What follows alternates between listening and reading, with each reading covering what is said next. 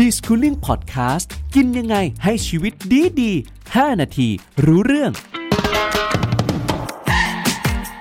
ถ้าอยากแข็งแรงดี เลือกกินโปรตีนดี ๆ จากพืช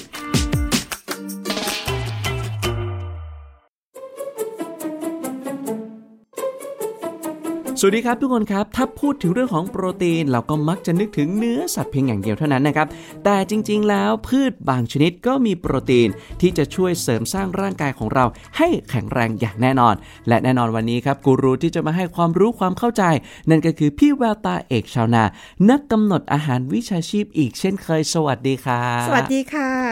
วันนี้มีคำถามอีกแล้วล่ะครับพี่ครับ หลายๆ คนพอพูดถึงโปรตีนเสร็จปุ๊บ คิดถึงแต่อย่างเดียวเลยครับพี่เนื้อสัตว์เนื้อสัตว์ต่างๆ อะ คิดมาไกลกว่านั้นหน่อยก็ไข่ แต่ในส่วนของพืชอย่าว่าแต่คนอื่นเลยผมก็แอบสงสัยเหมือนกันว่าพืชจะมีโปรตีนด้วยหรอครับพี่แววตาครับ พืชมีโปรตีนเยอะเลยค่ะ ผู้ปกครองนะคะ หรือแม้กระทั่งตัวเราเองหรือเด็ก ๆนะคะ ควรจะกินโปรตีนจากพืชเป็นประจำสลับกันหรือกินคู่กันไประหว่างโปรตีนจากเนื้อสัตว์กับโปรตีนจากพืชพอถ้ากินคู่กันทั้งสองอย่างนะคะ ร่างกายของเราก็จะได้รับโปรตีน 2 ชนิด ซึ่งมีประโยชน์แตกต่างกันครับแต่พอกินรวมกันปุ๊บเนี่ยจะทำให้ร่างกายของเราแข็งแรงมีกล้ามเนื้อเพิ่มมากขึ้นค่ะครับผมงั้นก่อนอื่นเรามาทำความเข้าใจให้กับแต่ละคนกันก่อนดีกว่า โปรตีนจากสัตว์ โปรตีนจากพืชช่วยเรื่องอะไร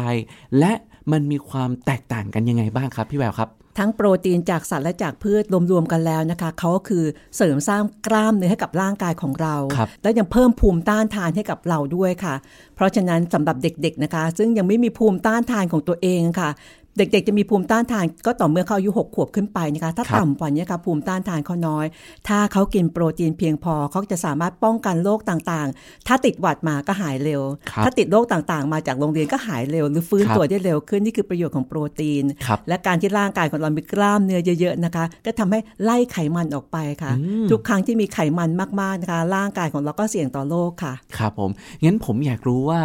โปรตีนจากพืชกับจากสัตว์นะครับ อันไหนจำเป็นกว่ากันหรือ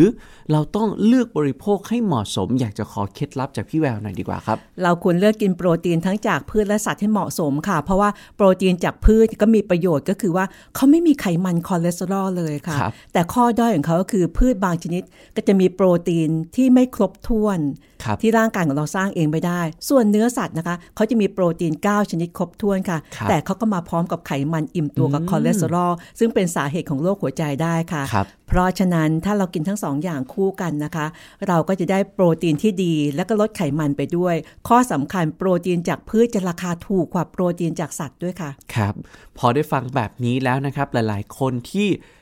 เลือกที่จะไม่อยากทานโปรตีนจากสัตว์ อยากจะทานโปรตีนจากพืชก็สามารถทำได้แต่อาจจะต้องมีการแบ่งสัดส่วนของการทานให้มันสม่ำเสมอหน่อยดีกว่า งั้นอย่างนี้ครับเรามาหาคำตอบกันดีกว่า พืชชนิดไหนที่มีโปรตีนครับ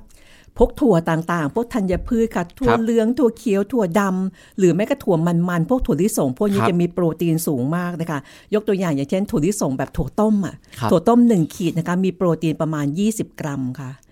อะแล้วมันจะสงสัย 20 กรัมมันแค่ไหนเท่ากับไข่3ฟองค่ะอ๋อแต่ว่าถ้าจะดีกว่านั้นนะคะ ก็คือกินถั่วต้มบ้าง แล้วกินโปรตีนจากพืชบ้าง พี่แบบมีเมนู ซึ่งผสมผสานทั้งโปรตีนจากพืช แล้วก็โปรตีนจากเนื้อสัตว์ด้วยค่ะครับถั่วงอกผัดเต้าหู้หมูสับค่ะโอ้โหง่ายๆเลย ถั่วงอกนี่มีโปรตีนสูงมากหนึ่งครับขีดมีโปรตีนประมาณ 4 กรัม คุณผู้ฟังไม่จำเป็นจะต้องจำว่ากรัมเท่าไหร่นะครัคะบส่วนเต้าหู้ก็มีโปรตีนสูงครับอันนี้เป็นโปรตีนจากพืช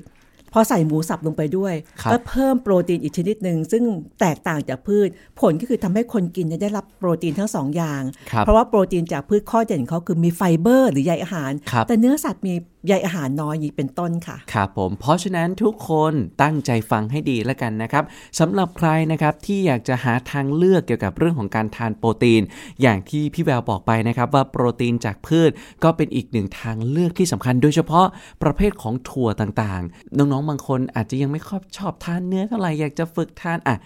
คุณพ่อคุณแม่จะต้องไปจัดสรรแล้วนะครับนับว่าพืชหลายชนิดครับ คุณจะได้สารอาหารประเภทโปรตีนให้กับร่างกาย ซึ่งก็เป็นสารอาหารที่ร่างกายของเราต้องการมากที่สุด ยังไงเมนูต่อไปของแต่ละวัน ลองสลับสับเปลี่ยน ให้น้องๆ เนี่ยได้รับประทานกันแล้วกันนะครับ